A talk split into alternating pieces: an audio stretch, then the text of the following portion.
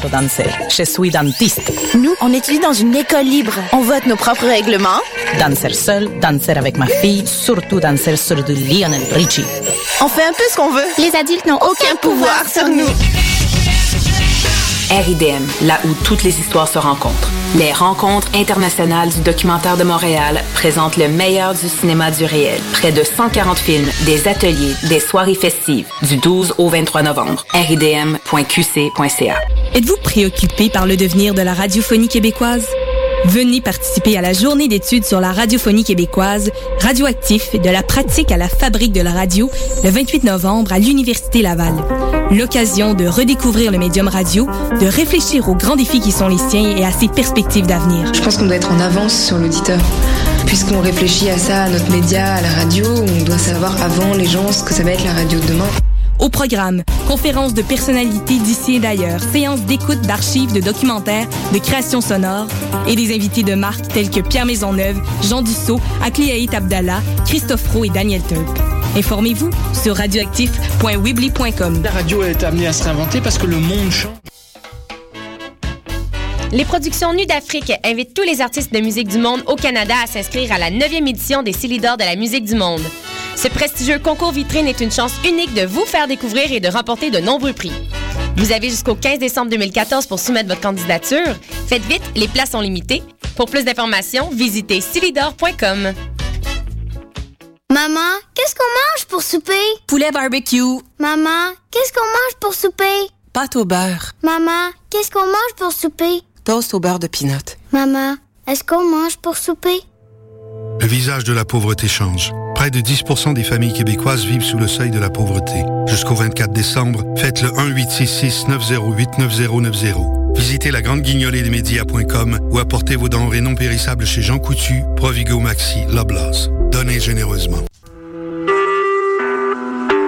Vous écoutez Choc pour sortir des ondes.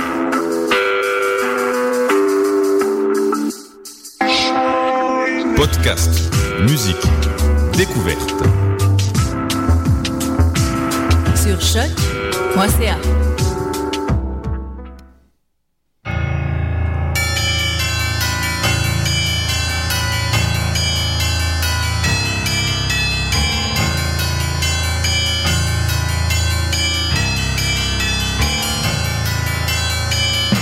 Bonsoir, vous êtes bien sur euh, choc.ca, c'est Mission Encre Noire, tome 12, chapitre 169, et c'est le retour de la brique ou du livre. Salut Marie-Ève Allô Eric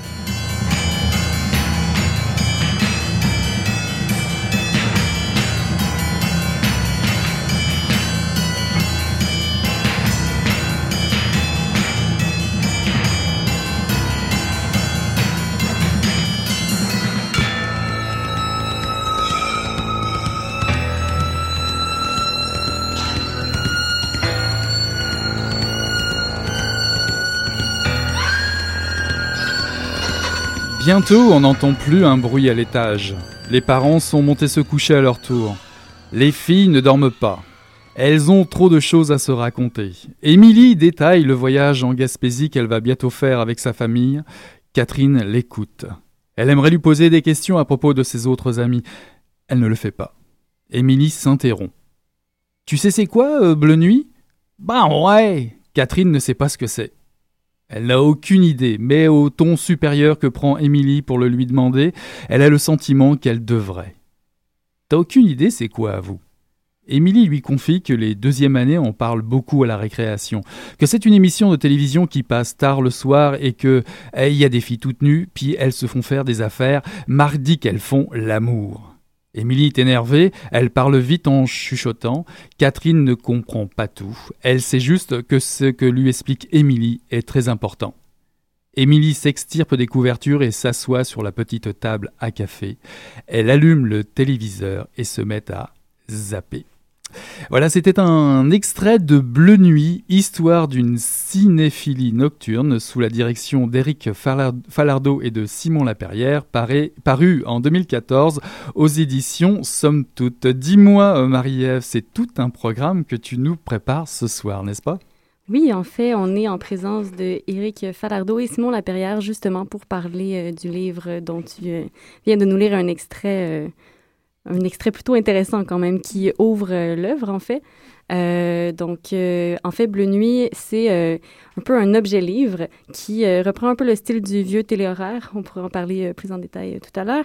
un ouvrage qui rassemble une trentaine d'auteurs, illustrateurs, illustratrices qui ont écrit, dessiné autour de la très célèbre émission plage horaire nocturne Bleu Nuit, donc une plage horaire érotico-soft, si on peut dire ça comme ça, qui a énormément fait parler dans les années 90, 80-90 en fait. les auteurs à travers le livre, s'intéresse à l'impact qu'a eu cette plage horaire sur le cinéma, l'érotisme, la pornographie, la sexualité et plus encore. Donc, euh, entre des textes essayistiques, des critiques de films, des témoignages, des scénarios inédits, des illustrations, euh, dans le fond, on replonge dans nos souvenirs pour redécouvrir l'univers Bleu Nuit et c'est ce qu'on vous propose ce soir, cette redécouvrir cet interdit de l'enfance et l'adolescence pour certains ou peut-être aussi de la vie adulte avec Éric Falardeau et Simon Laperrière. Bonjour. Bonjour. Bonjour. Vous allez bien? Très bien. Merci de nous recevoir ce soir. Ah, ça fait plaisir. Surtout qu'on peut vous écouter, on n'a pas besoin de se cacher.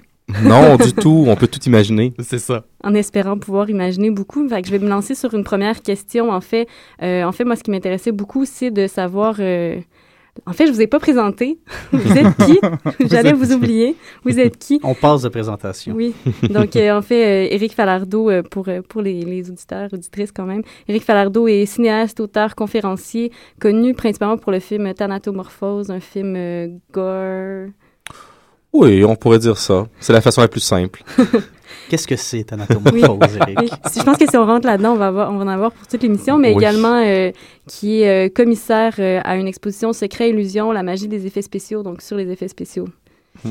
Puis Simon Laperrière est auteur titulaire d'une maîtrise en études cinématographiques et participe entre autres au site Pop en Stock qui s'intéresse aux représentations populaires du cinéma aux représentations populaires en fait au cinéma et à la télévision et a coécrit aussi Snuff Movies avec euh, Antonio Domingue Leva.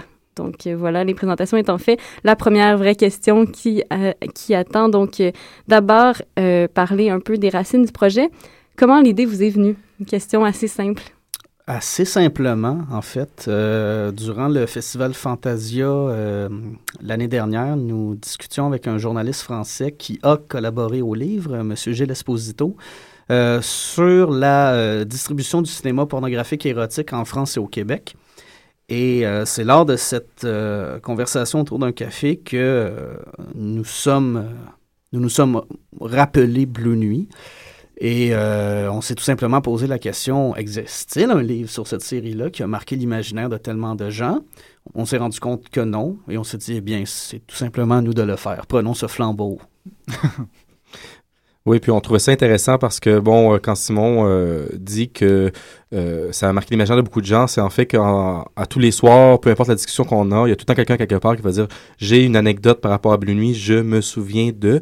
Euh, souvent pas tant d'un titre de film, euh, mais beaucoup plus d'une atmosphère, d'une ambiance, d'un moment, et puis de scènes spécifiques. Donc ça c'était très intéressant pour nous. C'est pour quoi aussi le livre. Donc on a décidé d'y aller avec une une approche plus cinéphilique en fait que exhaustive. Donc l'idée c'était davantage de aborder le sujet à travers l'expérience de spectateur, d'où la forme éclatée du livre. Donc, vous avez mentionné justement des nouvelles, un scénario, des critiques de films, des textes plus historiques, euh, dont la nouvelle, donc, que vous avez lu un extrait de Sandrine Galland mm-hmm. euh, en début d'émission, euh, et que nous, on trouvait intéressant justement pour pouvoir avoir plusieurs facettes, plusieurs points de vue sur le phénomène Bleu Nuit, qui est un phénomène qui a marqué au Québec toute une génération, les enfants des années 80-90, euh, mais également toute une époque de la télévision également au Québec.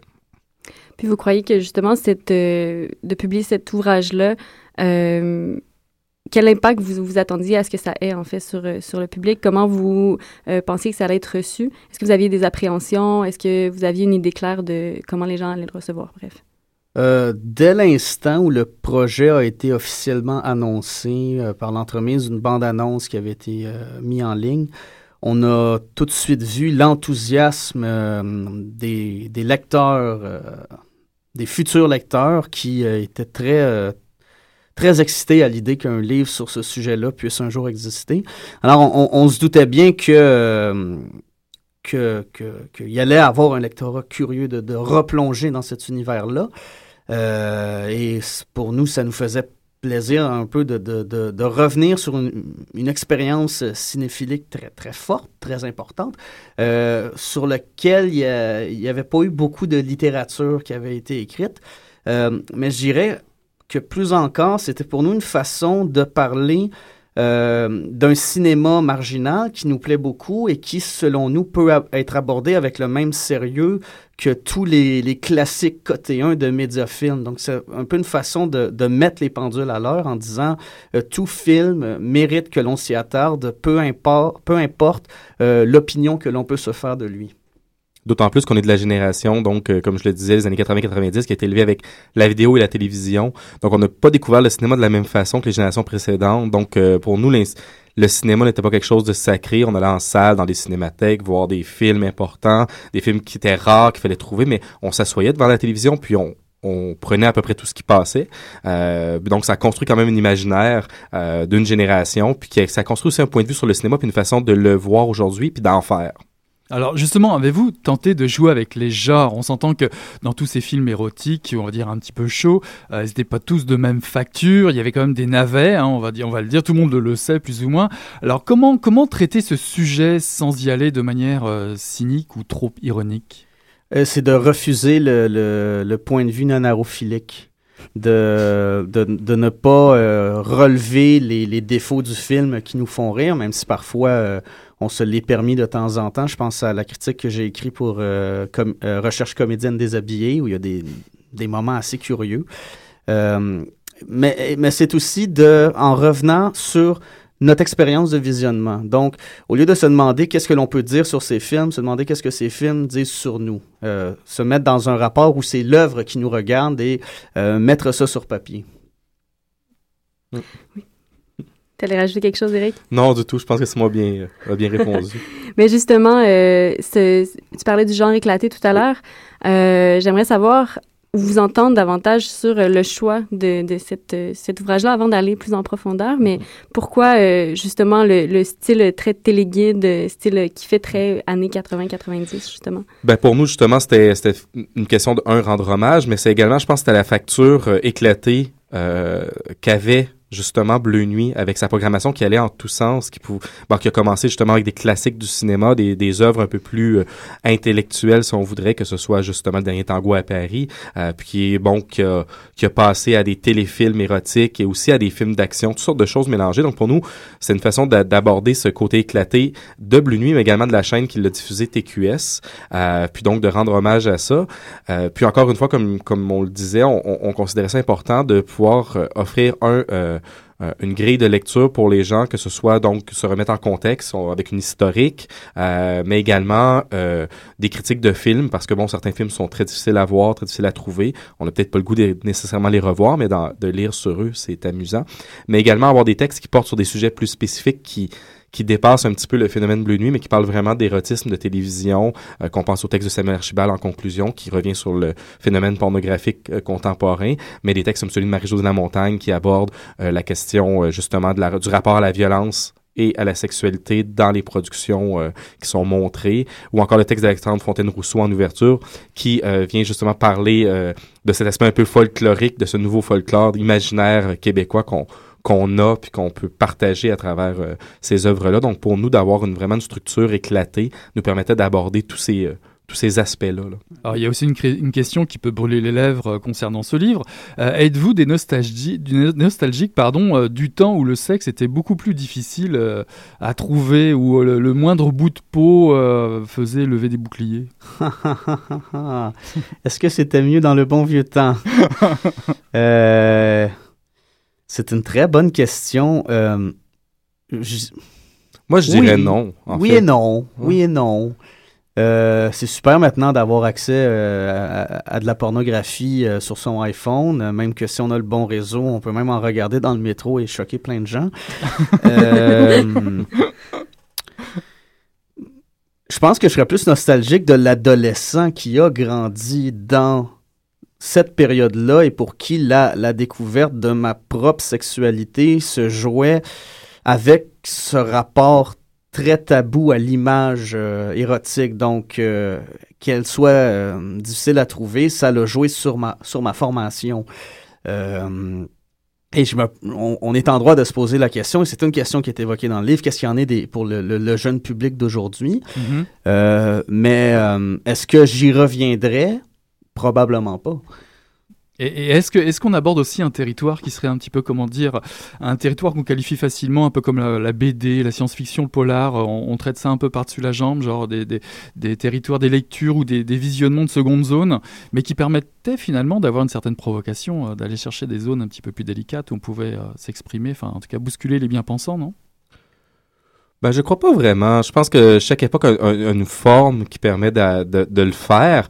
Puis, euh, bon, que ce soit euh, cet érotisme soft-là des années 80-90, euh, qui était peut-être justement la seule façon d'exprimer certaines choses, bon, parce que les limites de représentation graphique n'étaient pas rendues à un certain moment ou pour X raison, une des normes d'accessi- de- de- d'accessi- de- accessibilité sociale, là, euh, pour manquer un meilleur terme, mais je pense qu'aujourd'hui, euh, euh, d'autres choses le font, que ce soit les séries télévisées euh, qui vont très loin dans ce qu'ils peuvent représenter, mais même la pornographie qui a un discours et qui vient parler de certaines choses, mais différemment.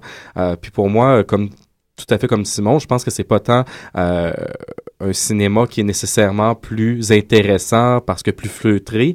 Euh, c'est parce que ça revient au même débat qu'on pourrait avoir, par exemple, par rapport au, cinéma fantastique versus le cinéma gore, euh, graphique, d'horreur. Euh, donc, pourquoi l'un serait meilleur que l'autre? Parce qu'on s'imagine davantage, parce que c'est caché. Euh, pourquoi est-ce que c'est plus noble à cause de ça? Pas nécessairement. Cronenberg fait du excellent cinéma d'horreur. Puis en cinéma, bon, euh, érotique ou pornographique, on a des auteurs, que ce soit, par exemple, le portrait de Grég- Gregory Dark, qui est fait par Colin Vietti dans le livre, qui a œuvré autant dans l'érotisme que dans la pornographie, euh, que d'autres réalisateurs contemporains, euh, et qui peut même, bon, Lars von Trier et ses, récents, ses récentes tentatives. euh, donc, je pense que vraiment, euh, ce n'est pas tant euh, une nostalgie d'un cinéma qui défiait de, de bon goût euh, les choses, plutôt qu'une nostalgie d'un regard qu'on avait à cette époque-là quand on l'a découvert, puis qui est probablement un regard similaire pour les jeunes d'aujourd'hui qui découvrent d'autres types de films, mais avec encore une sensibilité d'enfant puis une naïveté. tu sais.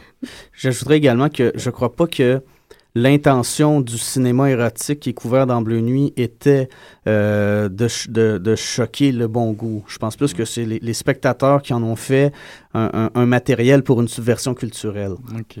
Ben, en parlant de nostalgie, ben justement, Ouais. en fait, la, la- la question de la nostalgie, au départ, j'avais cette impression qu'en lisant Bleu Nuit, j'allais être dans cette idée de la nostalgie. Puis au final, euh, les textes, au contraire, se posent dans une perspective plus historique où ils permettent d'avoir un regard critique sur la société euh, ou notre rapport, en fait, à la, la sexualité aujourd'hui.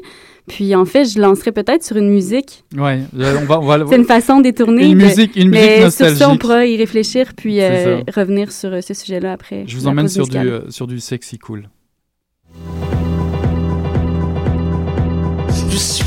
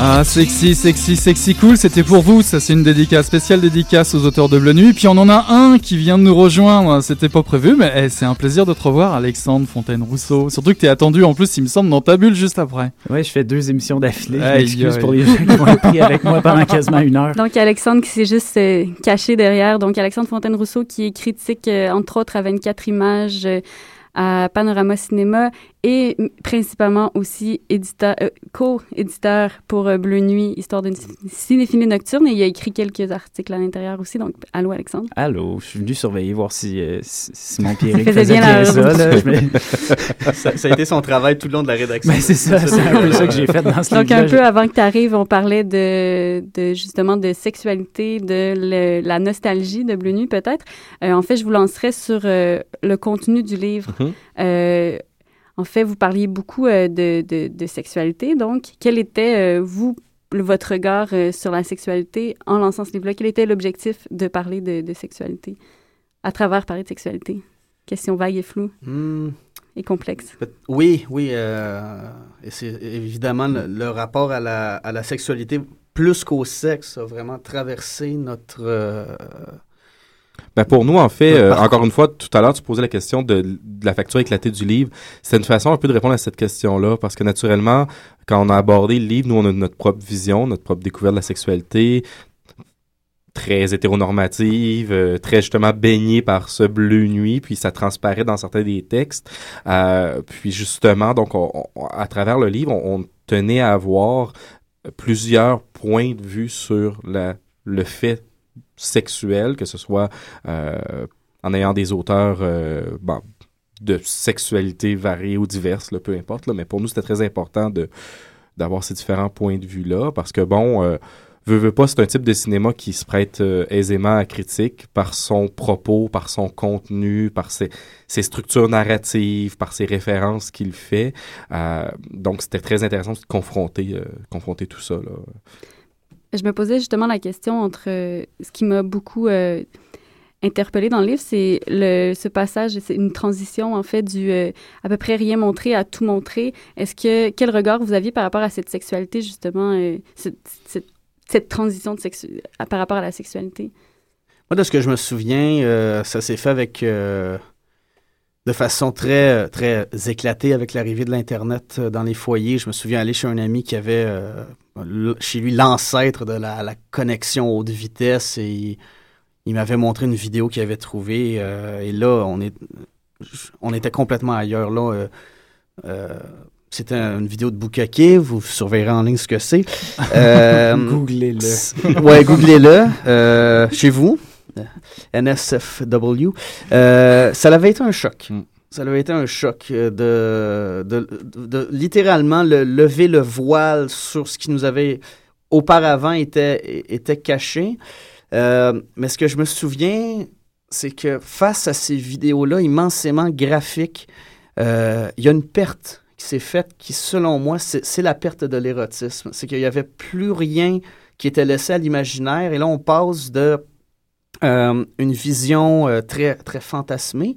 Il y a quelque chose de très beau dans, dans l'idée du fantasme à euh, que- des, des documents qui sont presque euh, scientifiques. Où, on, là, on voit, on voit la mécanique des corps. Et, euh, Scientifique Ouais, étant- c'est- non, mais peut-être pas scientifique, mais documentaire. C'est des documentaires. Euh, c'était- une- quelque chose de très brut. C'est un passage inévitable et in- insidieux parce que bon, ça avait été fait dans d'autres sphères. Je veux dire, euh, moi personnellement, je l'ai, j'ai jamais pris comme le passage de la sexualité, de l'érotisme. Je pense qu'il n'y a pas une perte. Il peut encore avoir un certain érotisme dans une représentation graphique des choses. On peut penser à des films comme ceux de Maria Betty ou des trucs comme ça qui fait des, des courts métrages extrêmement intéressants, euh, pornographiques. Euh, mais bon, ça s'inscrit euh, dans une repré- dans une dérive de la représentation du tout montré qui s'est fait par exemple avec les documentaires médicaux qui sont devenus accessibles à tous les postes à, mi- à midi euh, à Canal Vie ou à d'autres types de trucs. Donc la sexualité a suivi le même principe, mais bon la sexualité a toujours été entourée de davantage de tabous puis de jugements puis d'un certain moralisme qui fait en sorte qu'automatiquement on, on essaie de de le mettre dans un autre coin, puis encore une fois, de, de, de dire que peut-être que dans moi montrer, dans laisser plus à l'imagination est beaucoup mieux. Puis moi, j'ai un gros pro... en tout cas, moi, j'ai un gros problème avec ça. Je pense que y a... la perte qu'il y a eu, c'est pour ceux qui ont peut-être vécu avec une imaginaire qui tout d'un coup on passe à un autre, mais à part de ça, euh, euh, c'est davantage encore là, c'est de la mélancolie, de nostalgisme euh, qu'on a dans le livre, mais qui euh, qui n'est pas nécessairement une meilleure chose euh, ou qui qui est plus valable qu'une autre. Ben, Oui, moi, parce que ça. Excuse-moi. Non, mais moi, ce que, je, ce, que, ce que je trouvais intéressant en voyant les textes rentrer, puis en voyant aussi plusieurs points de vue se rencontrer, euh, c'est qu'on on se rendait compte de l'importance de la transition d'Internet, puis par le phénomène bleu. Ce qui est drôle, c'est que ça m'avait pas passé par la tête quand Éric et Simon sont venus avec leur projet sur Bleu Nuit. Je pensais qu'on allait parler de Bleu Nuit, puis finalement, c'était c'était rendu presque un running gag euh, au niveau, au niveau de l'édition de on coupe-tu l'introduction sur la personne qui dit depuis Internet, c'est pas la même chose, mais c'est fou, on a vraiment vécu une sorte de de, changement social qui qui c'est pas juste au niveau de la sexualité qu'Internet a complètement euh, révolutionné, euh, on peut dire, l'humanité. Puis là, tout d'un coup, on, se rend compte qu'en en abordant un sujet qui, peut paraître aussi bénin que la représentation de l'érotisme euh, à l'écran, puis une émission de softcore qui a pogné pendant une couple d'années au, Québec, tout d'un coup, on a aussi tout le shift culturel que ça implique. Puis je veux dire, c'est intéressant. Puis en même temps, c'est complètement impossible, de, en tout cas, de définir ce que c'est exactement. Peut-être que je répète des affaires que vous avez déjà dit en plus. De... Est-ce qu'Internet aussi permettrait pas cette possibilité de parler, justement, de sortir de cet interdit-là qui était euh, d'une certaine part bleu nuit? Fait que moi, j'ai un peu connu, mais euh, pour rentrer euh, dans, une possibilité de, discuter de sexualité, de parler, de- d'en parler davantage. Puis j'aime bien l'article de Samuel Archibald qui termine justement la qui termine le livre, qui a une position plutôt nuancée, mais qui critique justement la pornosphère, mais en la en la mettant pas nécessairement complètement au tapis dans, dans, dans les avancées que pu avoir euh, la représentation de certaines images, en fait. Mais ce qui est dommage, ceci étant dit, c'est que plus, avant, les films avaient tendance à avoir des. des, des, des- dans- en, les enca- en, en encadrant la sexualité dans un récit, je pense qu'il y avait plus une facilité à créer des discours autour du, de, de, de la sexualité. Puis les films parlaient un petit peu de sexualité quand même. Je veux dire, tandis que maintenant, le, le, le- vrai problème des, des vidéos pornographiques, je pense que c'est qu'ils ils- ils se contentent de montrer de la sexualité, puis ils essayent plus du tout eux-mêmes d'en parler. Puis après ça, peut-être que oui, on peut parler autour de ces films-là, mais le cinéma lui-même a un petit peu abandonné la job d'avoir un discours sur la sexualité. Mais d'un autre côté, ce que amène Internet, justement, avec cette sexualité qui est vraiment confinée à une ou deux minutes avec une scène de sexe, en fait, c'est de donner aux spectateurs ce qu'ils voulaient peut-être toujours voir. Quand on regardait Bleu Nuit, c'est ces scènes-là qu'on voulait voir en fait. Et puis aujourd'hui, bon, ce que ça nous renvoie, c'est notre propre miroir, puis ça nous renvoie à nous-mêmes. C'est peut-être pour ça, justement, que la pornographie et la sexualité sur Internet peut provoquer autant de dérangements, c'est que dans le fond, ça pose des questions sur nous en tant que spectateurs, ce que Bleu Nuit faisait différemment. Euh, puis c'est peut-être là, justement, le, le gros... euh, le, le gros clash euh, par rapport à euh, des films qui euh, trouvaient des façons détournées d'aborder les mêmes choses à travers une narration, comme le disait Alexandre. Oui, puis j'aimerais préciser, c'est aussi un visuel, hein, Bleu Nuit. Euh, vous allez découvrir, euh, il y, a, y y du dessin, il y a des entrevues. Il y a Brigitte Lahaye en entrevue. c'est- On Oui. aurait pu en parler longtemps de ça aussi. Ça a été une très belle rencontre. euh, c'est une femme euh, extraordinaire euh, qui a un, un- un discours sur la sexualité qui est, qui est immensément pertinent. Et euh, pour le, le journaliste, le vrai plaisir de discuter avec elle, c'est que autant elle a, joué dans énormément de films, elle se souvient de tout, elle avait des anecdotes sur euh, tous les longs métrages. euh, que, que j'ai eu l'opportunité d'aborder avec elle.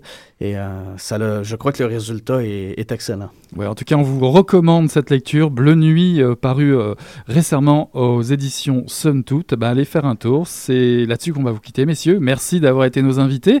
Euh, dis donc, euh, Marie-Ève, le brick, euh, la brique ou le livre? Le brick. Le brick. Euh, euh, le livre. Ah, bah oui, le je serais livre. méchante devant les auteurs de dire la brique quand même. Exactement. C'est ce qui conclut le mission, mission Encre Noire, le tome 12, chapitre 169. Alexandre, tu bouges pas, tu restes dans le studio, c'est à toi la suite. Je vais peut-être changer de micro. C'est ça, on vous dit à la semaine prochaine. Salut, bye.